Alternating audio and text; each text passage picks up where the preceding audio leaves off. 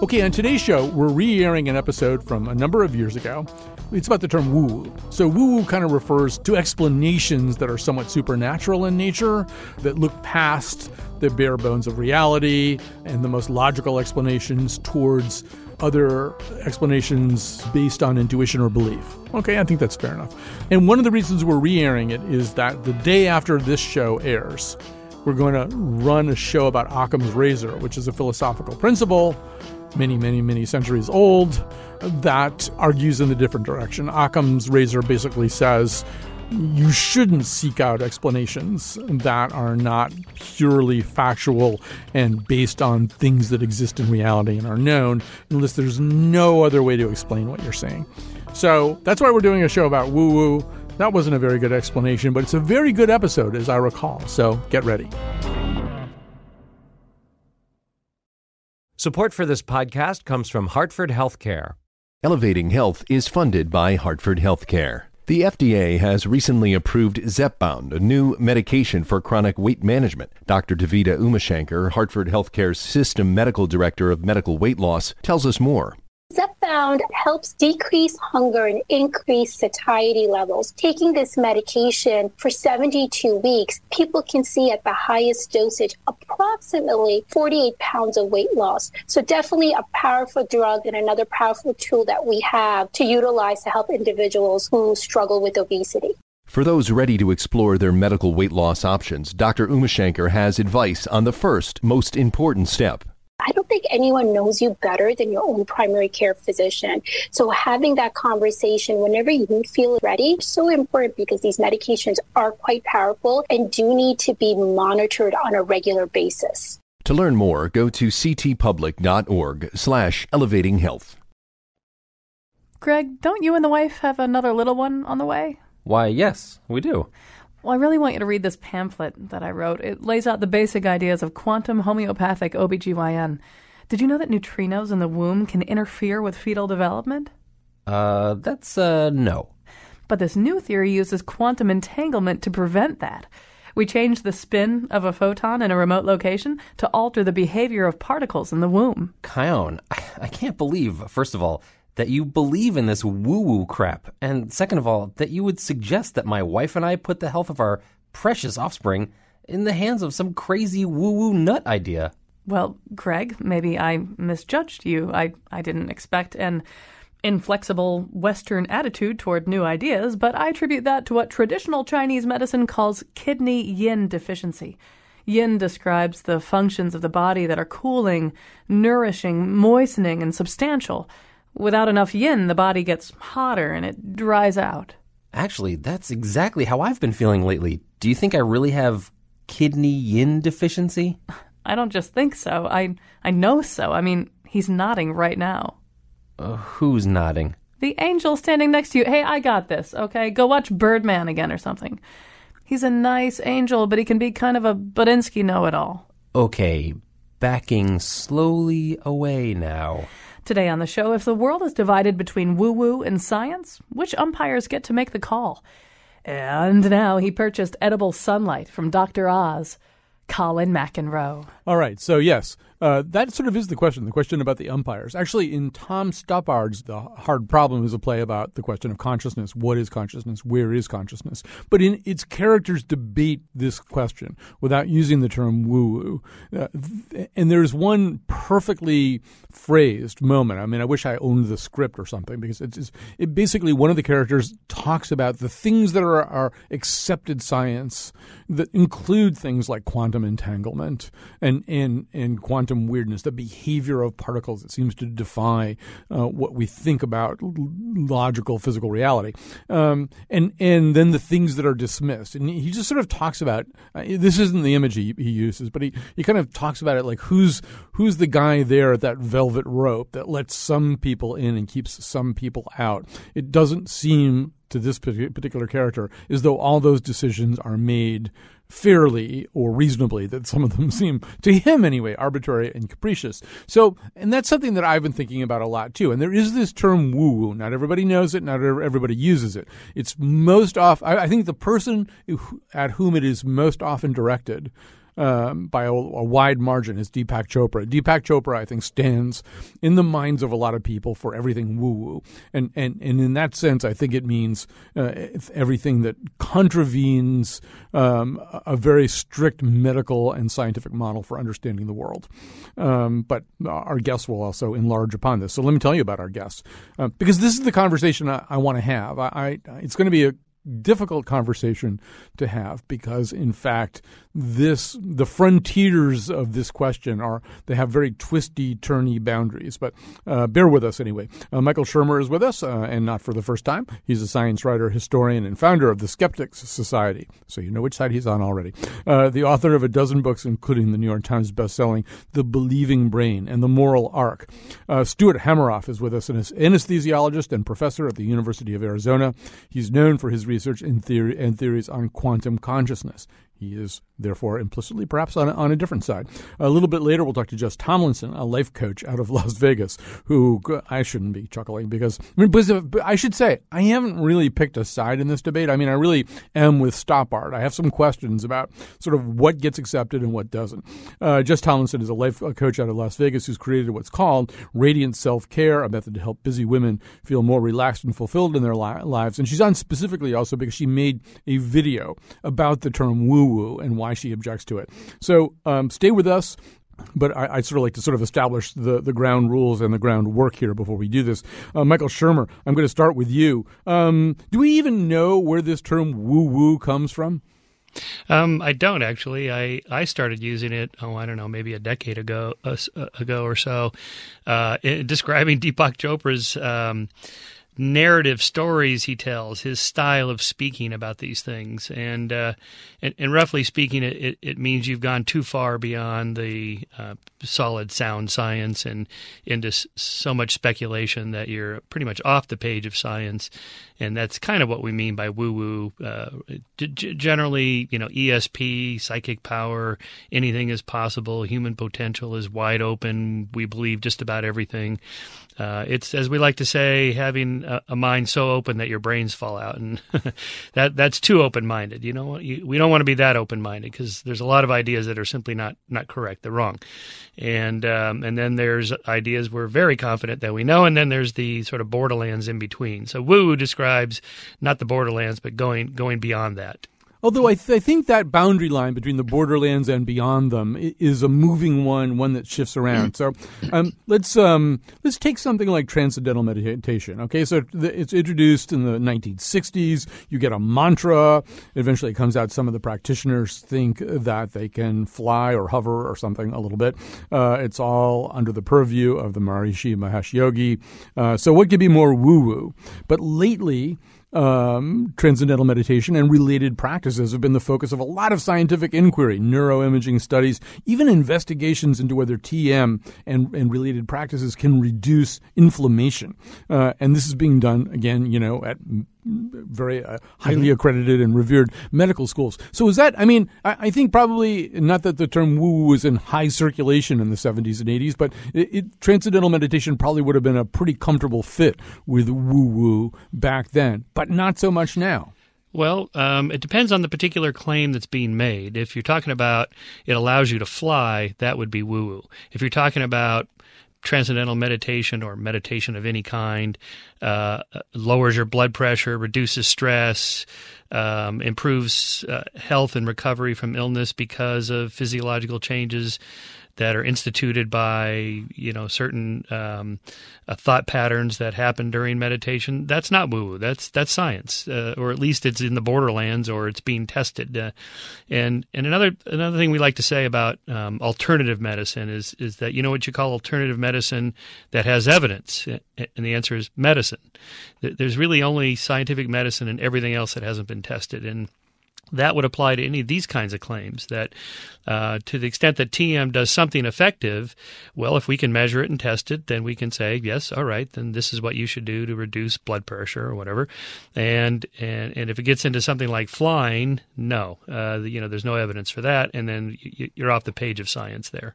All right, I'm going to bring Stuart Hameroff into this uh, conversation, but we're not going to get to quantum consciousness yet because I think there are some areas where uh, Stuart Hameroff and Michael Shermer probably are on the same page about what's woo woo and what isn't. Um, and so, um, since he's talking about that, Stuart Hameroff, one thing we also know is that I can go to any, almost any major hospital now, uh, and, and some of the most um, accredited and and lauded uh, medical institutions in America, uh, and find an integrative medicine department. I can go to the Cleveland Clinic to their integrative medicine department and get Reiki treatment. And Reiki treatment, I don't know, somebody else could probably describe what Reiki treatment is uh, better than I could, but it does sort of deal with kind of invisible and basically undocumented energies. So, um, Stuart Hameroff, uh, as a, as a um, man of medicine, um, are you first of all surprised at the degree to which a lot of things which were emphatically woo-woo, and I mean, departments of integrative medicine now offer acupuncture, which is sometimes referred to as gateway woo, uh, and dietary supplements, supplements and botanicals, uh, traditional Chinese medicine, stuff like that. Um, I can get that at the Mayo Clinic. I can get it at the Cleveland Clinic. Does that first of all surprise you? Is that a change you weren't expecting? Well, you can get it at the University of Arizona also. Andy Weil has the integrative medicine program. The whole problem uh, here is the question of what health is and what well-being is, and uh, they are states of consciousness or of life. And we don't know for sure what life is, and we don't know what consciousness is. Now, the classical uh, standard approach that Michael has been assuming for all these years is that a reductionist materialist approach in which the brain is a computer and neurons fire, and when you get sufficient complexity, you get consciousness. And that is clearly not true for many reasons, as uh, the hard problem uh, raises. And more and more evidence suggested that suggests that life at its core and consciousness at its base are quantum effects. And there's non-locality and uh, coherence in the brain and in living systems and that's the basic uh, basic uh, essence of life and consciousness. So all this, what you call or what Michael's call, is calling woo woo woo, may be kind of spin-offs of that, but Reiki and acupuncture are around because they work. Now, if we can't explain how they work, uh, then they're called woo. But we can't explain how a lot of things work that we do. So I think actually uh, life and consciousness are quantum effects, quantum coherence, and we just have to deal with that fact. Uh, photosynthesis, plants take uh, photons from the sun, turn them into food. Without that, uh, animals wouldn't couldn't live, and we couldn't live. And photosynthesis is a quantum effect. Um, it, it requires uh, transport of uh, energy from one part of uh, protein complexes to another by quantum superposition, uh, traveling uh, through multiple places at the same time.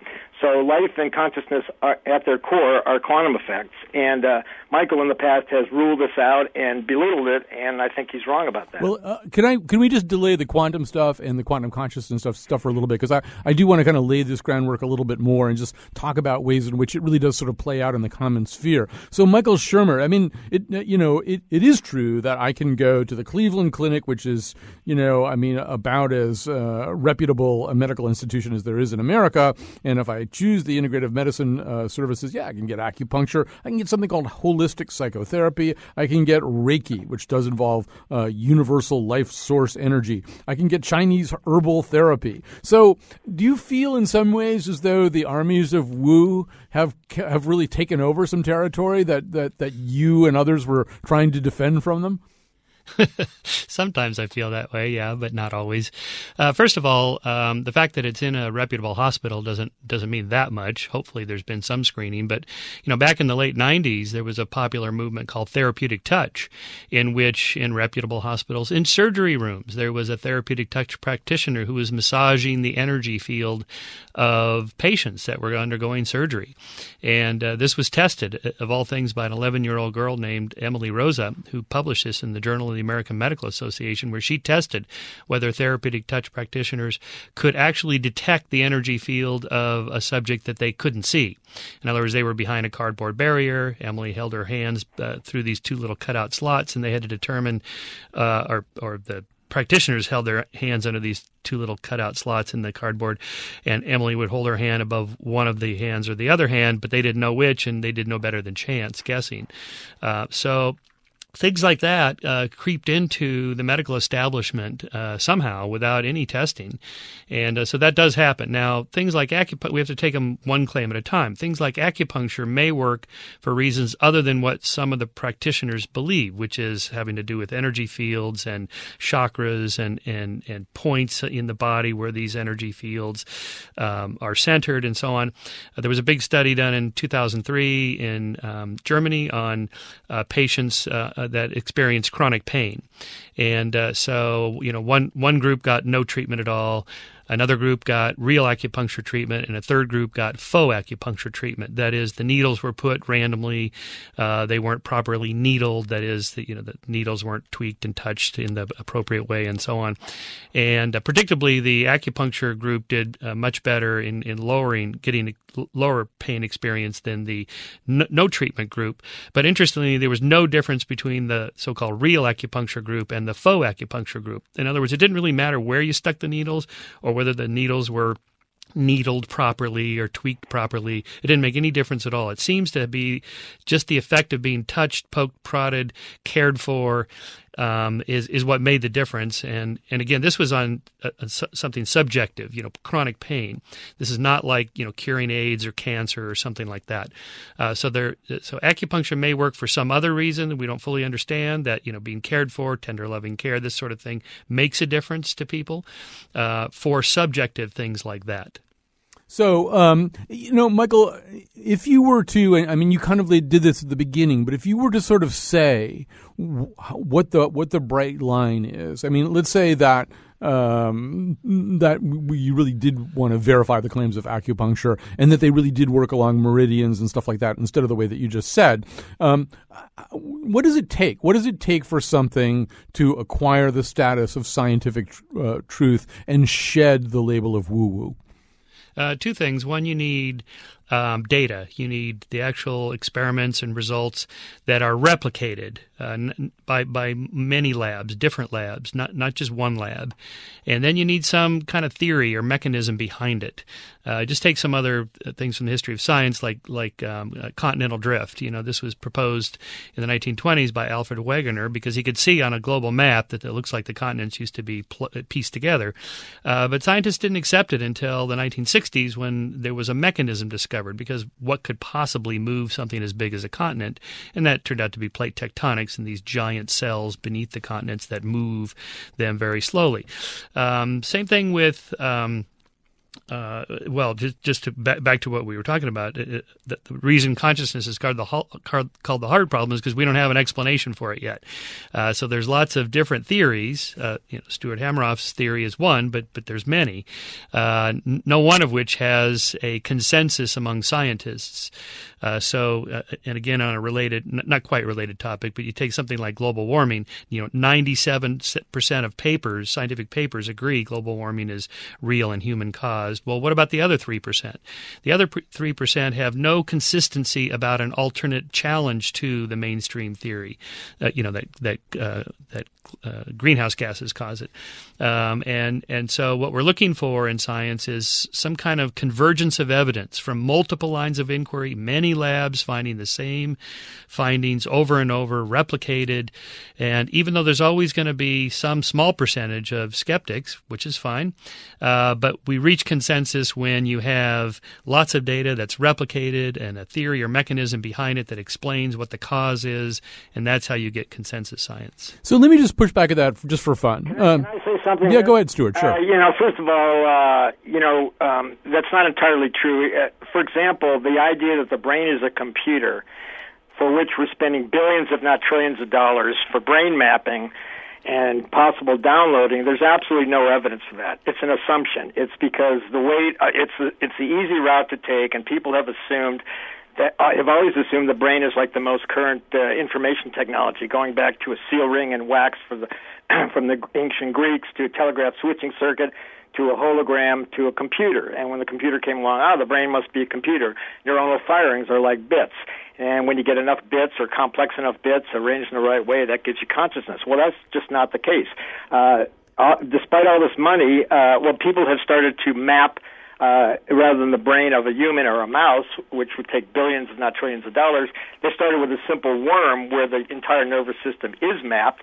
They replicated every neuron, every synapse, every ion channel, and did a simulation, and the worm just lays there. It doesn't work. There's something missing, something deeper. You have to go inside cells to cytoskeletal structures, which mediate quantum effects and also uh, other types of information processing. So uh, the paradigm, the prevalent paradigms uh, are not necessarily data driven. There's no evidence that the brain functions exclusively as a computer. All right, I want I wanted to save some of this for the second segment. I, I was want to try not, not, to get into the consciousness debate until the second segment. Um, Michael, let me just sort of push back in a different way. It has nothing to do with consciousness. So, um, about one in ten Americans, uh, according to some studies, are uh, taking an antidepressant medication.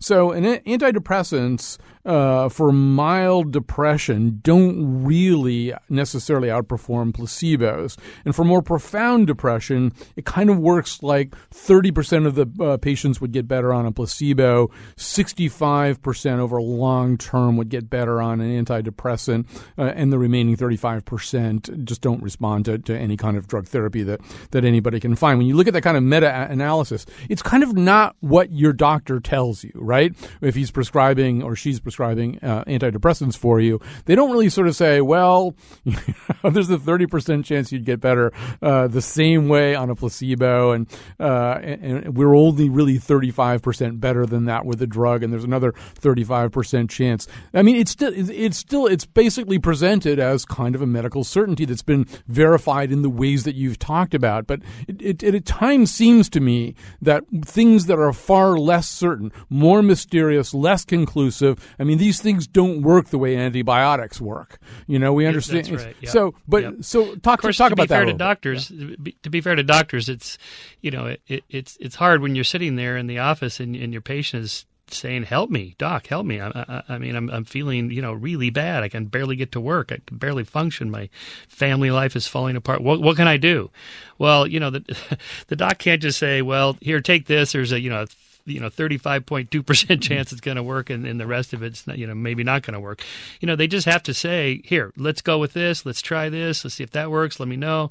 You know they try to be uh, uh, uh, up, up, up, upbeat and, and, and uplifting because otherwise, to the extent that it might be a placebo for a lot of patients, it won't work if you hmm. take away the you know the placebo effect in that in that sense that you know we're going to try this, and uh, and the fact that it does work for some people. I mean, particularly for if uh, people that are so depressed or suicidal you know, it's almost a kind of a shock treatment. Like you know, we have to do something.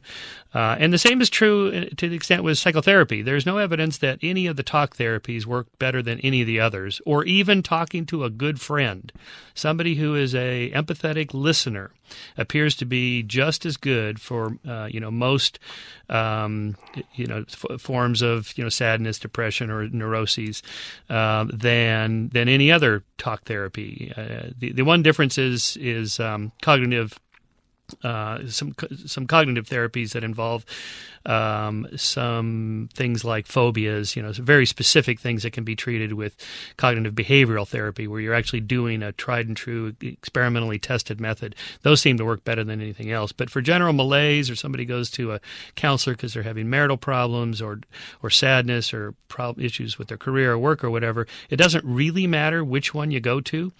Uh, the, the, number one predictor is how you feel about the person you're talking to in the first five minutes.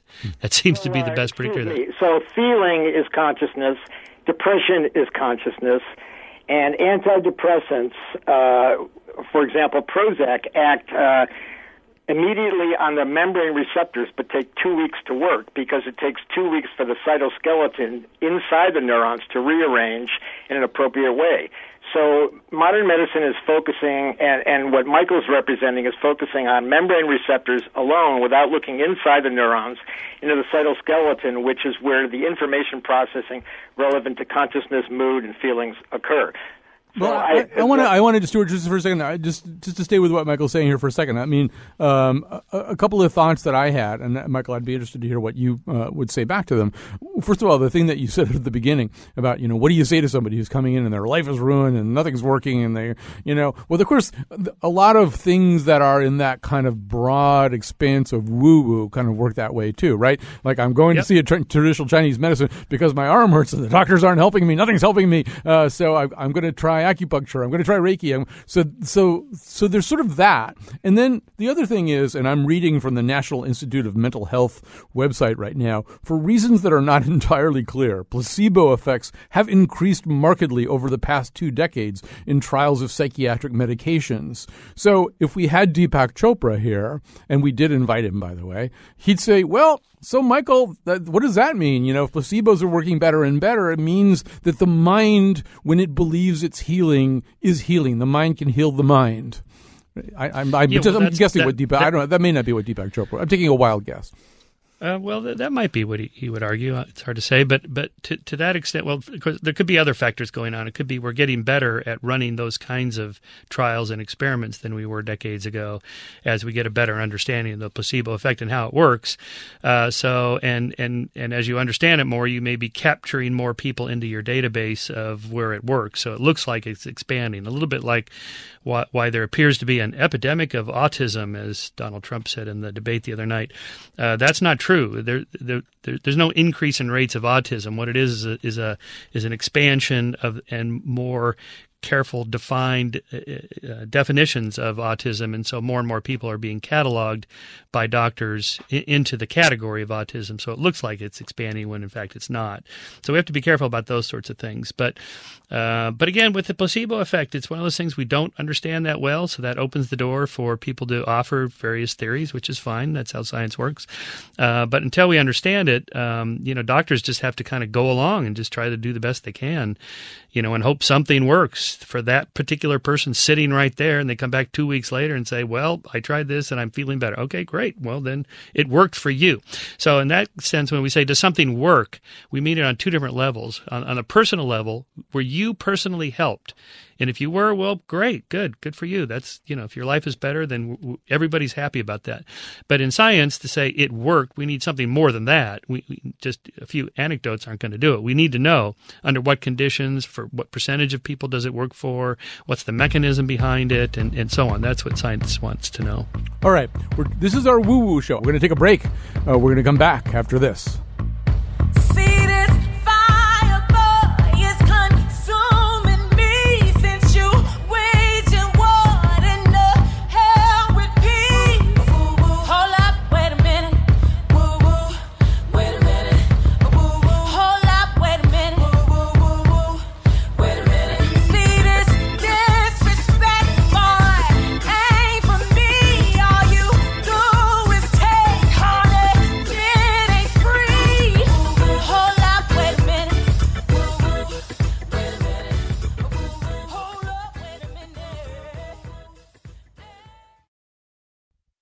Of slavery in the U.S., we don't usually think of Connecticut, but slavery happened here. The probate inventory mentions three cows, two barns, one enslaved Negro woman, and one Indian boy. Coming March 18th, a special series, Unforgotten, Connecticut's Hidden History of Slavery. Visit ctpublic.org slash unforgotten. Funding provided by the Wadsworth Atheneum Museum of Art and the Amistad Center for Art and Culture.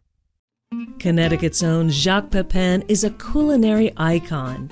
When you make a contribution to Connecticut Public today, you can experience a once in a lifetime dinner with the acclaimed PBS chef and author on Monday, May 6th at the gorgeous Oceanfront Madison Beach Hotel in Madison, Connecticut. Sponsored by Isana Plastic Surgery Center and Med Spa and Fuchs Financial. For tickets, visit ctpublic.org/pepin.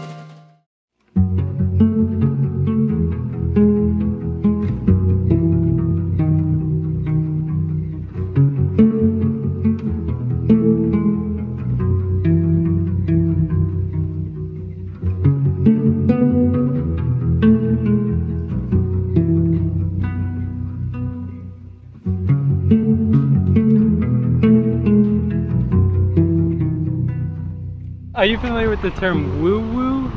Yes. It uh, can be a description or a, a, coded description of a body part. I don't know. I think of kind of like Wicca and New Age, not a cult, but that sort of thing. Having a belief in non scientific, vaguely uh, mystical cures or ideas. I have no idea. You have no idea? No, I don't. Health, alternative energy, all kinds of things like that. Woo woo. Wait, why does this sound no. familiar? Wait, hold on. Um, no, I'm not familiar.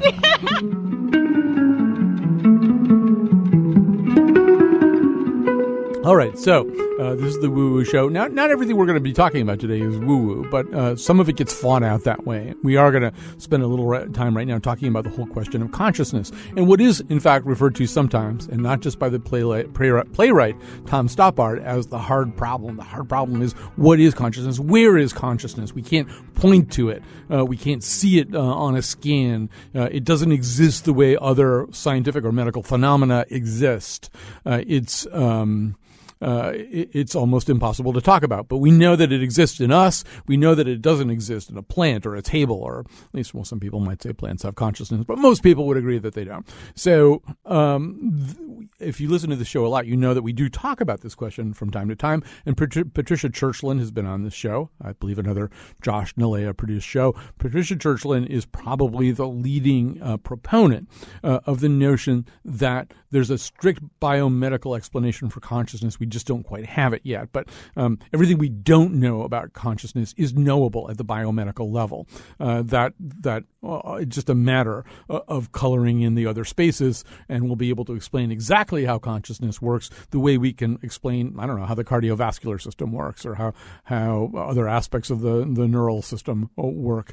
Uh, now there are other people who say no, that's not going to really cut it. That's um, or, or that the probability is that just as physics was transformed over the course uh, of about 50 to 75 years by the general theory of relativity, by quantum mechanics, by understandings uh, of different different quantum states, we may wind up understanding consciousness differently, either in terms of quantum states or field theory, or that it, it it may be that we don't really have the right theory to talk about consciousness yet, or that we're not using the theories we have the right way. So that's where, where Stuart Hameroff comes in. Uh, you've been hearing him uh, chime in with my conversation with Michael Shermer. I'm going to let him, uh, ideally in the most layman-oriented terms possible, lay person-oriented terms possible, explain what he, an anesthesiologist and professor at the University of Arizona, uh, uh, thinks of as quantum consciousness. So, Stuart Hameroff, the floor is yours. Uh, lay this out for us as best you can.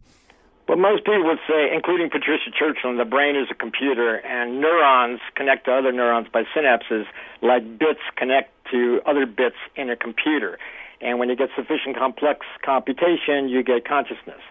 That's not how it happens. Uh, I am an anesthesiologist, and we know that consciousness goes away with anesthesia and comes back when the anesthetic gas is uh, blown off, and that's because the anesthetic gases get into the brain, into regions inside the neuron, not in the membrane even. Well, they bind to the membrane, but get inside to structures, uh, cytoskeletal structures called microtubules, which we believe, Roger Penrose and I, are quantum devices. And there's actually good evidence for that from uh, MIT and Japan that these structures are quantum resonators and the anesthesia blocks just the quantum effects. So a brain under anesthesia is still active. You have EEG, you have evoked potentials, what goes away specifically is consciousness, and that happens by quantum effects of the anesthetic gases. They don't form chemical bonds, they don't form uh, covalent bonds, uh, they form only uh, very low. Uh, low energy uh, quantum interactions, and you block the quantum coherence in the microtubules, and consciousness goes away. Now, uh, Michael has been among those calling this woo woo. He's attacked us in Scientific American, uh, called me a quack in Scientific American years ago, and he really doesn't have a clue about what consciousness is. And I don't think he knows what life is either, because more and more evidence suggests that life itself is a quantum effect. And what that means is that as you, uh, the quantum means that as you go down in scale, although the cutoff isn't really known, it can vary you get different sets of laws. So in our everyday world, we have Newton's laws, we have electromagnetism, and so forth, and everything's predictable. But at small scales, things can be in multiple places at the same time. They can be connected over distance, hence non-locality and they can condense into unitary features like coherence as the unity of the mind is where one there's one consciousness inside each of our heads despite the fact we have uh, billions and, and, billions of neurons so uh, the quantum paradigm is becoming more and more important for not just consciousness but life itself and I kind of resent being uh, categorized as woo woo because I think our theory is the most evidence based uh, theory, and it's the only one that's even testable. You couldn't even test the proposition that the brain is a is a computer. People have been talking about this as it's an, as a done deal for for decades, but it's not. It can't even be tested. Whereas we know now that that uh, our theory of quantum effects being important for consciousness, which implies non-locality, uh, can be tested and has been tested and shown to be uh, true in, for example, six out of 20 testable predictions. The other one's still up for grabs. All right, now before we run out of time, I, w- I do want to hear Michael Shermer respond to this. So, um, well, Michael, explain what, what it is that you object to about this way of thinking about consciousness.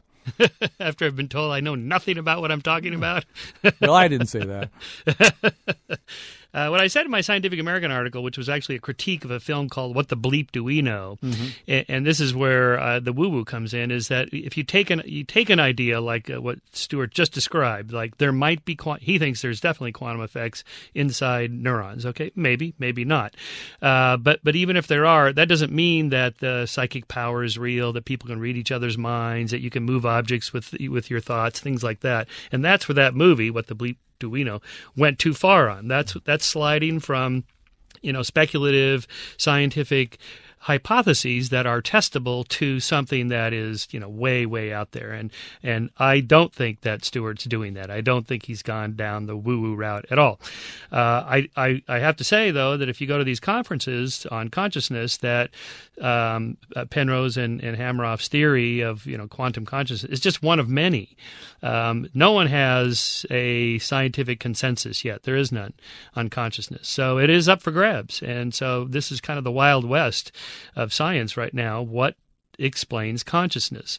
Now, for starters, you can read someone like um, uh, Oliver Sacks's books, uh, and uh, you know he talks about very specific things that happen in the brain due to damage, stroke, injury, disease, and so forth. Like, for example, in your fusiform, in your temporal lobes is a little area called the fusiform gyrus that does nothing but recognize faces if that area is damaged, the neurons are damaged due to stroke or disease or injury, uh, people get face blindness. They can no longer recognize faces. They don't even recognize themselves in the mirror in some extreme conditions. And so this is an, this is an example of evidence that without the neurons, without the hardware, there is no software. There is no consciousness. There is no function. There is no mind. Whatever word you want to use. No brain, no mind. You know, when Aunt Millie's mind dies of uh, Alzheimer's or senility, the brain shrinks, the neurons die, the whole thing goes away, the memories go with it. Uh, uh, the idea that consciousness exists separately from brains. I'm not saying this is what Stuart believes, but this general idea that, that slides into the woo woo area is that consciousness is floating out there somewhere in well, the great beyond. Actually, let's let's go to Stuart on that. Okay, so Stuart, um, is it? Uh, let, me, let, me, respond. Well, let me. When, can when I, neurons die, when you get Alzheimer's, your neurons die, and your microtubules fall apart. In fact, in Alzheimer's, microtubules disassemble, and you get neurofibrillary tangles, and the microtubules fall apart, and those neurons don't function. So the quantum coherence that would be in those microtubules is no longer there. So that goes for any neurological disease. Now, we've been testing ultrasound because microtubules have megahertz resonances, and we've shown that putting ultrasound, which is painless and safe, into the brain resonates the microtubules and makes improves mood. All right, Stuart, I just, I just before we get too deeply in the weeds here, because I, the time is limited. Let me just ask you about one thing that Michael brought up because he didn't attribute this to you, but I, would like to know how you do feel about it. That notion that consciousness predates the existence the existence of the brain and of mankind. That consciousness created the brain rather than the other way around. Is that anywhere in your ballpark? Yes. Uh, I think actually following Roger Penrose's idea that, that quantum collapse, self collapse, called objective reduction due to instabilities in space time geometry, give rise to primitive uh, feelings, and that these feelings occurred in the primordial soup uh, billions of years ago and actually prompted the spark of life. Uh, I have a chapter on that, and Roger and I are, are elaborating on that. And I'll take it. I'll take it further. When the the body dies, we have lots of uh, ev- uh, reports. I won't say evidence. Reports of out of body experiences and so forth. And we don't know whether uh, these are veridical or not. But if consciousness is a quantum process that occurs uh, in the in the structure of the universe, then it's possible that consciousness can exist outside the body, that you can have ESP, that you could have out of body experiences, and even an afterlife is possible. I'm not claiming that. I don't claim any evidence. Many people do.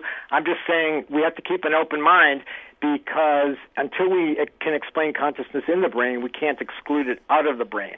And I think you know Michael makes fun of this, he belittles it, but uh, again, uh, we don't know, and I think it's it's possible from the scientific standpoint. All right, we're going to have to pause here. We're going to take a break. I want to thank Stuart Hameroff very much. We're going to come back uh, and look at the area, a little, a little bit more in the area of self help, how we get through life while we are alive and our consciousness is still sitting somewhere in the vicinity of our brains obvious that pseudoscience is bad for us. Astrology is not real, Bigfoot's fake. Your blood isn't blue when you don't blow up in space. Megalodon's not around, no mermaids. You believe in those things, but not climate change? Pseudoscience played you for money. When it comes to weight loss, we act like dummies. Hyped up products that never worked. Pseudoscience is a jerk. Pseudoscience spread phony information. Autism linked to certain vaccinations. Parents scared said no to needles. Hundreds Hundreds of people now infected with the measles. Consequences of denying science, but pseudoscience will deny it. When evidence is fishy, don't believe.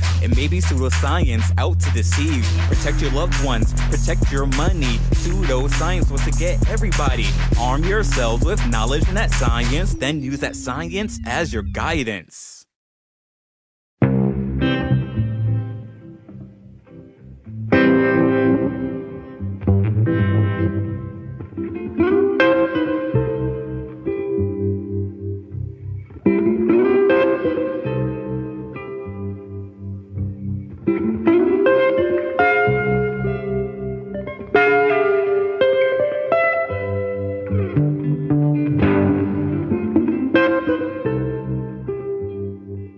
Right, we're talking about uh, the term woo woo today and talking kind of about um, who, controls the pipeline, you know, who controls the flow. How do we decide what's considered to be woo woo, which is sort of unscientific, maybe pseudoscientific, maybe too spiritual and not empirical enough, uh, and what is on the other side of that, which would be all the empirical, scientifically accredited stuff. Uh, and our guests have included Stuart Hameroff, uh, who has uh, departed, but who is an anesthesiologist and a believer in quantum consciousness. Uh, Michael Shermer, science writer, historian, and founder of the Skeptics Society. He's the, the author of a dozen books, including the New York Times bestselling The Believing Brain and The Moral Arc. Uh, and we're also about to talk right now to Jess Tomlinson, a life coach out of Las Vegas who created what's called Radiant Self Care. Um, so this is we're now about to move into an area of, of that that that whole area known as self care, self help, and and there are um, a, a, lot of disciplines within here, or strains, ideas, um, uh, pursuits that, that get into this area, whether it's The Secret, I mean, everybody knows about The Secret by now, or, or The Work, Byron Katie's thing. There are, um, there are ideas that might fall into that category, generally understood as woo woo. So, Jess Tomlinson, uh, I want to start with you. Michael's still with us, but uh, one of the reasons we wanted you to be on today because, was because of a video you made and posted on YouTube, which sort of rhymes with woo woo, but it's uh, in which you sort of deplored, you deplored the, the, the currency of this term woo, the fact that it's tossed around quite frequently. What bothers you about it? Oh gosh, Colin, so much bothers me about the term woo woo, but the main reason I made that video is actually my concern with people in my own industry. And when I say industry, I mean self help, um, coaching, life coaching industry, um, for people using it um, freely in a way that I think is really harming us. And and for me, what woo woo means is feelings. And when we demean feelings, what happens is we take away that aspect of our own self power to um, really step into a place inside ourselves where we can um, tap into what I call body wisdom. So for me, my own experience, I suffered from horrendous debilita- debilitating um, stomach pains for several years that would leave me um, curled over, throwing up. Um, you know, I went to gastrointestinal doctors, had an endoscopy, and they found nothing. And of course, they're asking me, do you eat spicy foods? Um, and the answer was always no. Um, until finally, about five years ago, I started really learning how to relax. And that's really all that um, I am an advocate of is taking our bodies from this place of, you know, we're so connected. We have social media. Um, we have demands in the workplace in corporate America where we're so stressed out to um, coming back to this place of calm. And so my beef with woo woo is that we are diminishing the value of our own feelings.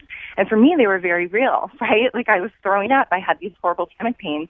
And it wasn't until I was able to bring myself down to this place of feeling relaxed.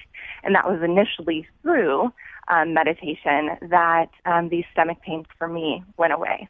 All right. So, um, uh, uh, Michael, uh, well, this is also interesting. And Peter Sokolowski from Merriam-Webster is often a, a guest on our show. Uh, and woo-woo, I don't know if it's in the dictionary yet, but my guess is that it's something we haven't really quite worked out the exact denotative and connotative meanings about. But we certainly wouldn't want a world so sterile, so completely attached to science and scientific results and empiricism that people were encouraged to discount their um, their own feelings. And I hear Jess Tomlinson talking, and it's a little bit like Andrew Weil, right? Andrew Weil famously says, "If I'm a, in a car accident, take me to the medical center where they practice the most high tech medical medicine available. That's what I want. I want I want to be kept alive. I don't want to be brought to somebody Ayurvedic or somebody who's going to explore my mind body connection. I want to be kept alive. But she did the endoscopy uh, or, or the colonoscopy or whatever it was, and and but she also thinks there's a feelings component in that. Um, how troubled or not troubled are you by that?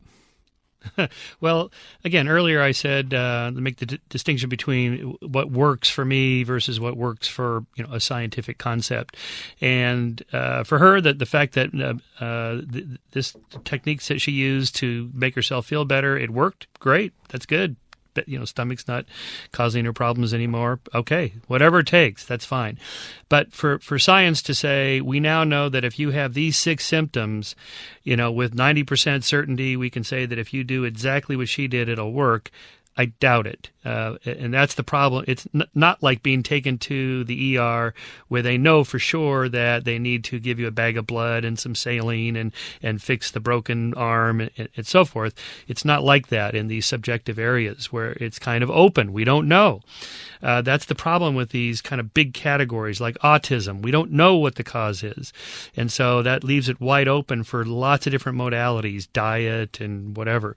Uh, and same thing with these uh, autoimmune diseases that we don't fully understand or these chronic fatigue type disorders that are given that label, but they're kind of a catch all category. You know, a, a person presents with a set of symptoms that don't fit in any any accepted category. So what do you do? And again, the doctor is sitting there going, well, gosh, I don't know. Let's try this. Let's try that. Uh, and then when the patient says, well, it worked. Okay, great. But we don't know for sure that what worked for her is going to work for, you know, 95 out of 100 patients that have these six symptoms or whatever. So, um, Jess, you know, I'm very sympathetic to a lot of things that are called woo-woo, and I'm I'm more open to um, to explorations of consciousness that, that Michael might feel as though were a very kind of unproven ground. I I, I think the the level of theoretical research, um, I, I, think that's great. If I have a concern about woo-woo, it's that sometimes people's feelings get substituted for sound judgments, and I really have had some conversations online with people who say, well, you know, in terms of this anti vaccine stuff and maybe a cause. I think we ought to be open. We ought to be open. I, I, I have a feeling maybe that that's right. And to me, well, no, you should get your kid vaccinated. You know, it's dangerous not to get your kid vaccinated. So in that area, I might be the kind of, I wouldn't use the term woo woo, but I feel as though maybe we are talking about an area where people are willing to discard science at their peril or maybe the peril of people around them. What's your reaction to that? Yeah, I definitely hear you. And I think that the biggest important thing to remember here is to empower yourself. Um, so I'm all for, you know, it, you have to do what works for you, but do the research and try it. Try it out. Um, and my philosophy and what I tell my clients is, you know, if you don't try, you'll never know. You only know what you know. And for me, I speak from my own personal experience.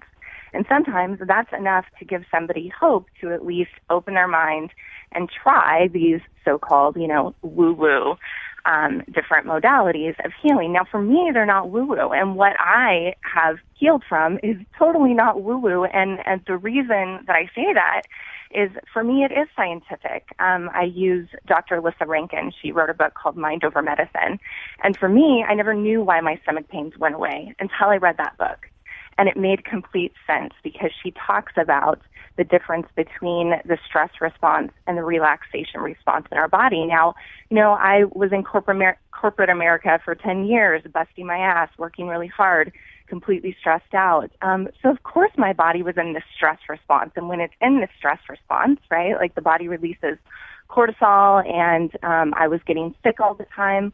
Now what's pretty amazing is now that I've been able to practice these different modalities, such as meditation. Now, I do a lot of other things as well, um, which is what I call radiance. Um, but through these different um, modalities, such as eating better, meditating, doing yoga, um, releasing expectations of what people think that I should be doing or saying, and really just being myself.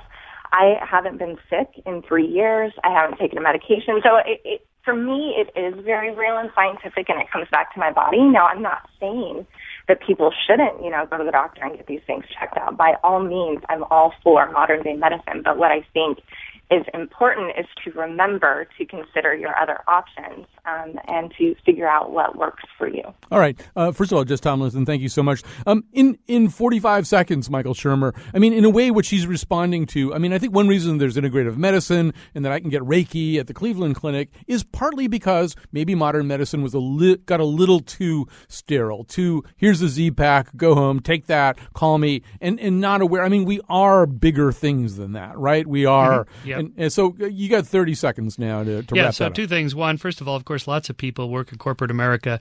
They work on Wall Street and they thrive. They love it. They love the pressure and the stress, and they have no physical problems as a result of that. So clearly, you know, people are different. Bodies are different and respond to stress in different ways. Second, the problem of saying, well, what's the harm? Uh, you know, if the do- if my doc can't fix it, wh- why can't I just turn to one of these alternative ones? Which one? If you spend any time in the alternative complementary world, you'll see there's hundreds and hundreds of these different modalities, and none of which have been proven to, to work better than any of the others. So which one do you pick? Michael, I'm just going to have to wrap it there. Thank you so much for your help on this. Okay, that's the end of the show. And thank you for listening. We'll be back tomorrow unless for some reason we, we don't show up.